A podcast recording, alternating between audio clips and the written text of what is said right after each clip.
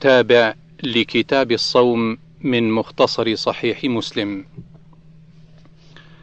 الباب الثامن والثلاثون صيام شعبان 616 عن أبي سلمة قال: سألت عائشة رضي الله عنها عن صيام رسول الله صلى الله عليه وسلم فقالت: كان يصوم حتى نقول قد صام، ويفطر حتى نقول قد أفطر، ولم أره صائما من شهر قط أكثر من صيامه من شعبان.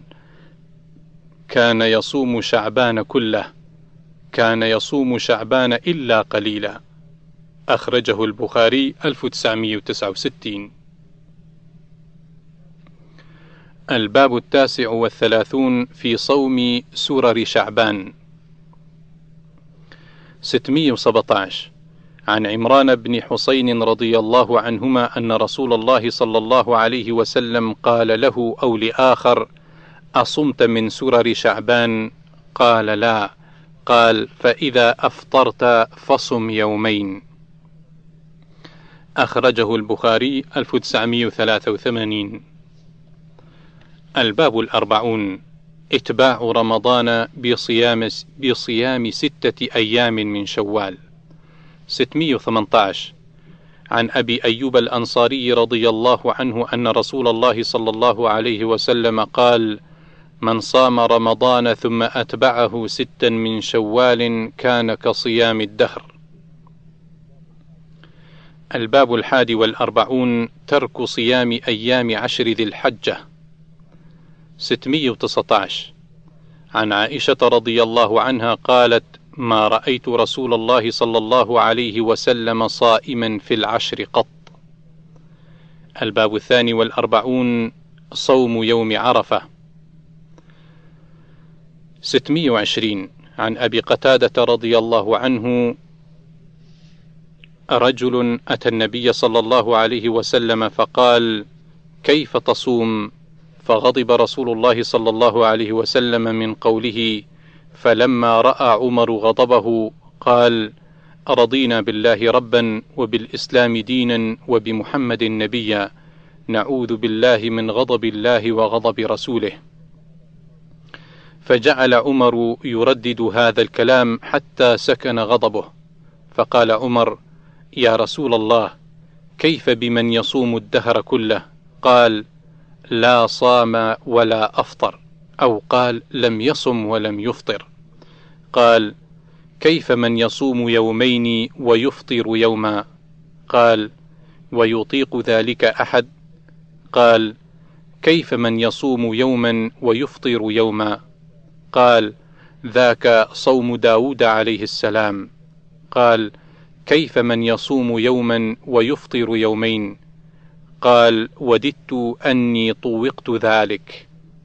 ثم قال رسول الله صلى الله عليه وسلم ثلاث من كل شهر ورمضان إلى رمضان فهذا صيام الدهر كله.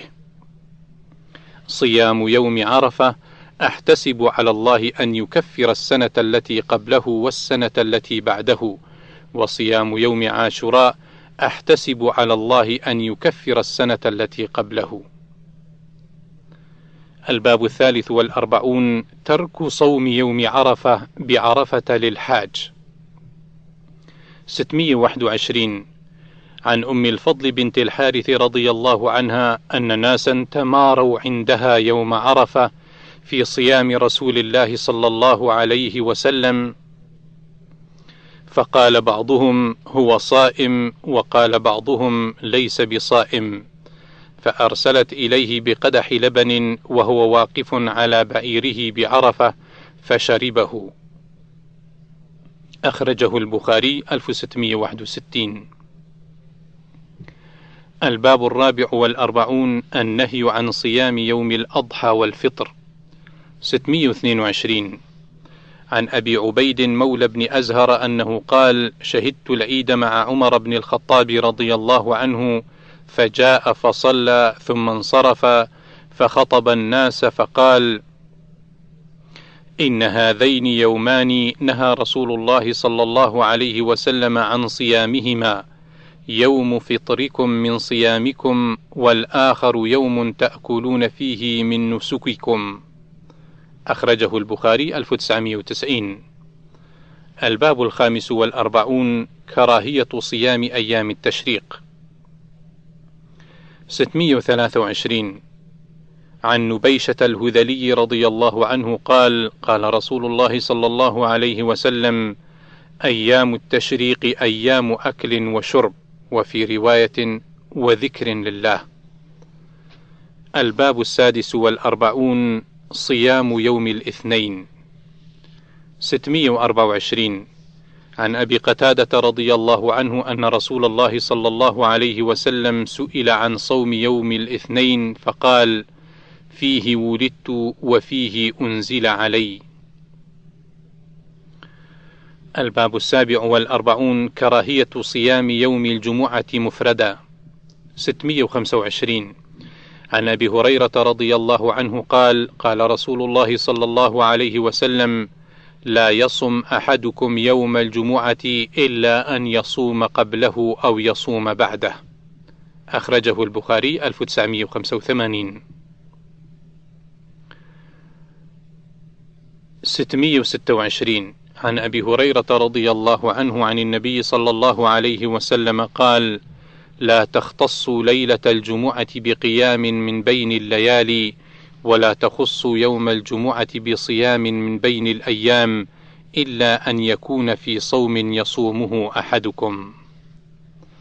الباب الثامن والأربعون صوم ثلاثة أيام من كل شهر. 627 عن معاذة العدوية أنها قالت: سألت عائشة زوج النبي صلى الله عليه وسلم: أكان رسول الله صلى الله عليه وسلم يصوم يصوم من كل شهر ثلاثة أيام؟ قالت: نعم. فقلت لها: من أي أيام الشهر كان يصوم؟ قالت: لم يكن يبالي من أي أيام الشهر يصوم. الباب التاسع والأربعون كراهية سرد الصيام 628 عن عبد الله بن عمرو بن العاص رضي الله عنهما قال بلغ النبي صلى الله عليه وسلم أني أصوم أسرد وأصلي الليل فإما أرسل إلي وإما لقيته فقال ألم أخبر أنك تصوم ولا تفطر وتصلي الليل؟ فلا تفعل فإن لعينك حظا ولنفسك حظا ولأهلك حظا فصم وأفطر وصل ونم وصم من كل عشرة أيام يوما ولك أجر تسعة. قال إني أجدني أقوى من ذلك يا نبي الله. قال فصم صيام داود عليه السلام. قال وكيف كان داود يصوم يا نبي الله؟ قال كان يصوم يوما ويفطر يوما ولا يفر إذا لاقى. قال من لي بهذه يا نبي الله؟ قال عطاء فلا أدري كيف ذكر صيام الأبد. فقال النبي صلى الله عليه وسلم لا صام من صام الأبد لا صام من صام الأبد. أخرجه البخاري 1977 الباب الخمسون أفضل الصيام صيام داود صوم يوم وإفطار يوم. 629 عن عبد الله بن عمرو رضي الله عنهما قال قال رسول الله صلى الله عليه وسلم إن أحب الصيام إلى الله صيام داود وأحب الصلاة إلى الله صلاة داود عليه السلام كان ينام نصف الليل ويقوم ثلثه وينام سدسه وكان يصوم يوما ويفطر يوما. أخرجه البخاري 1131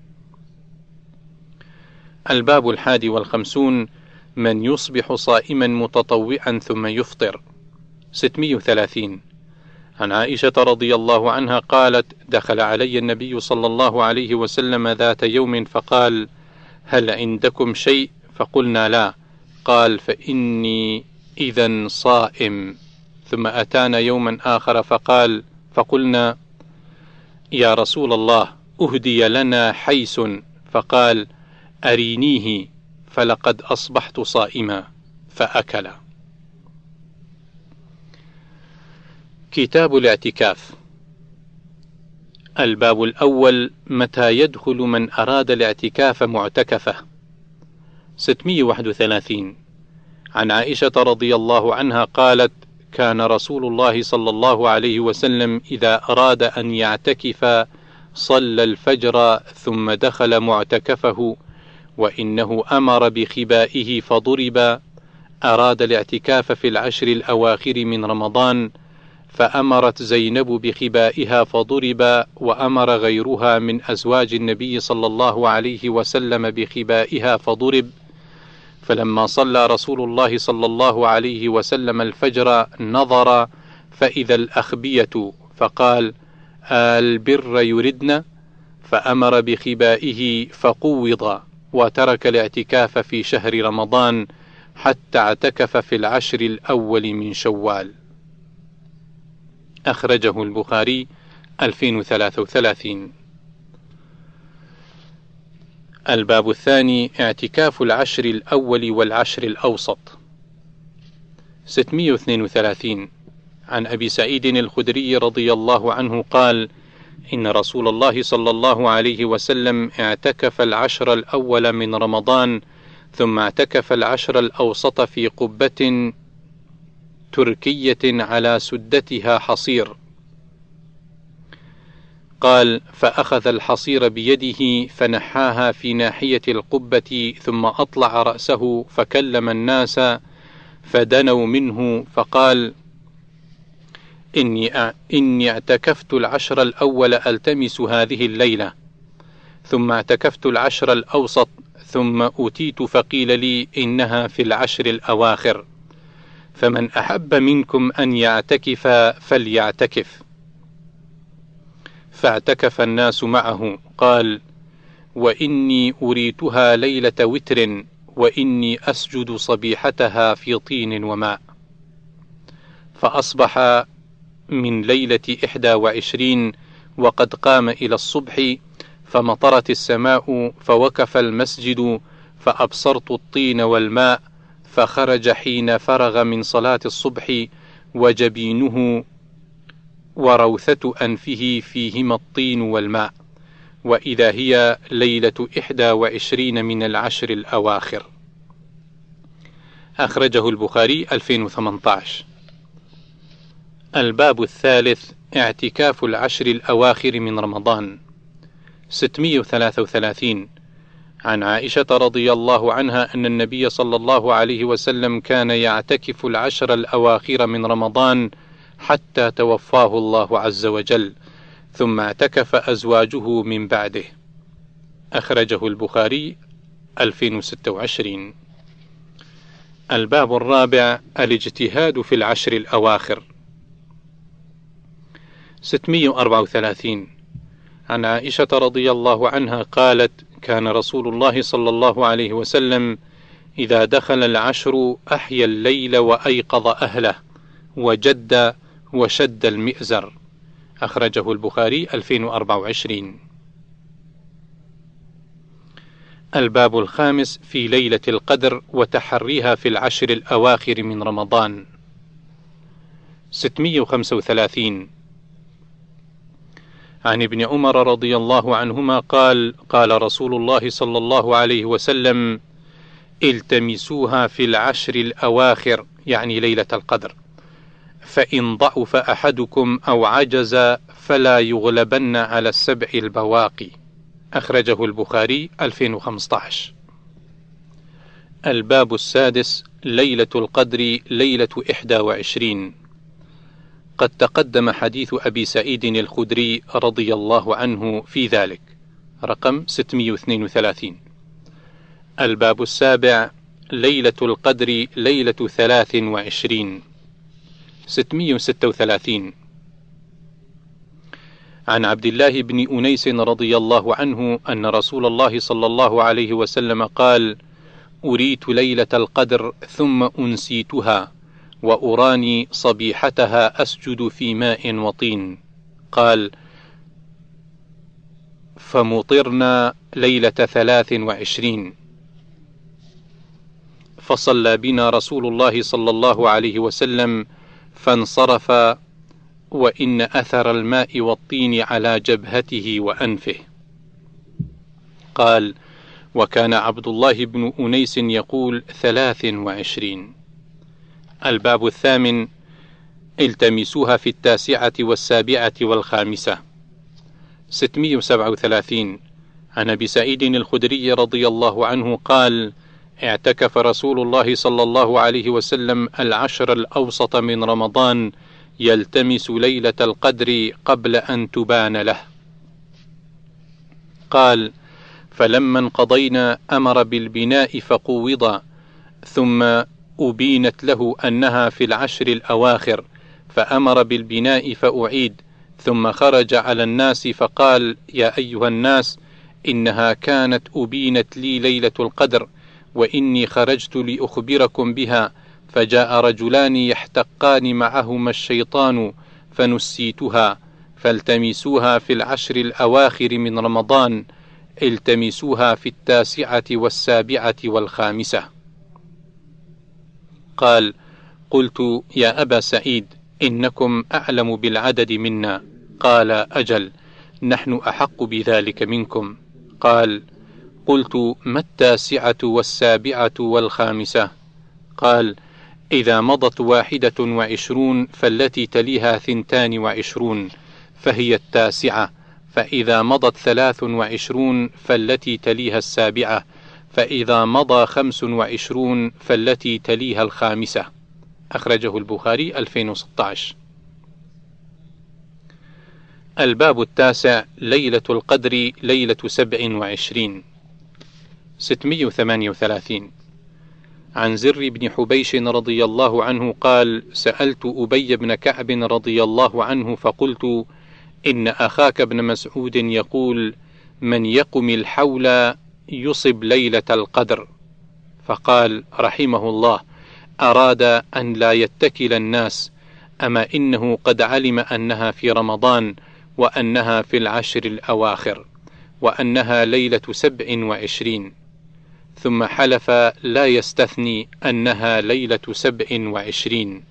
فقلت بأي شيء تقول ذلك يا أبا المنذر؟ قال بالعلامة أو بالآية. التي أخبرنا رسول الله صلى الله عليه وسلم أنها تطلع يومئذ لا شعاع لها.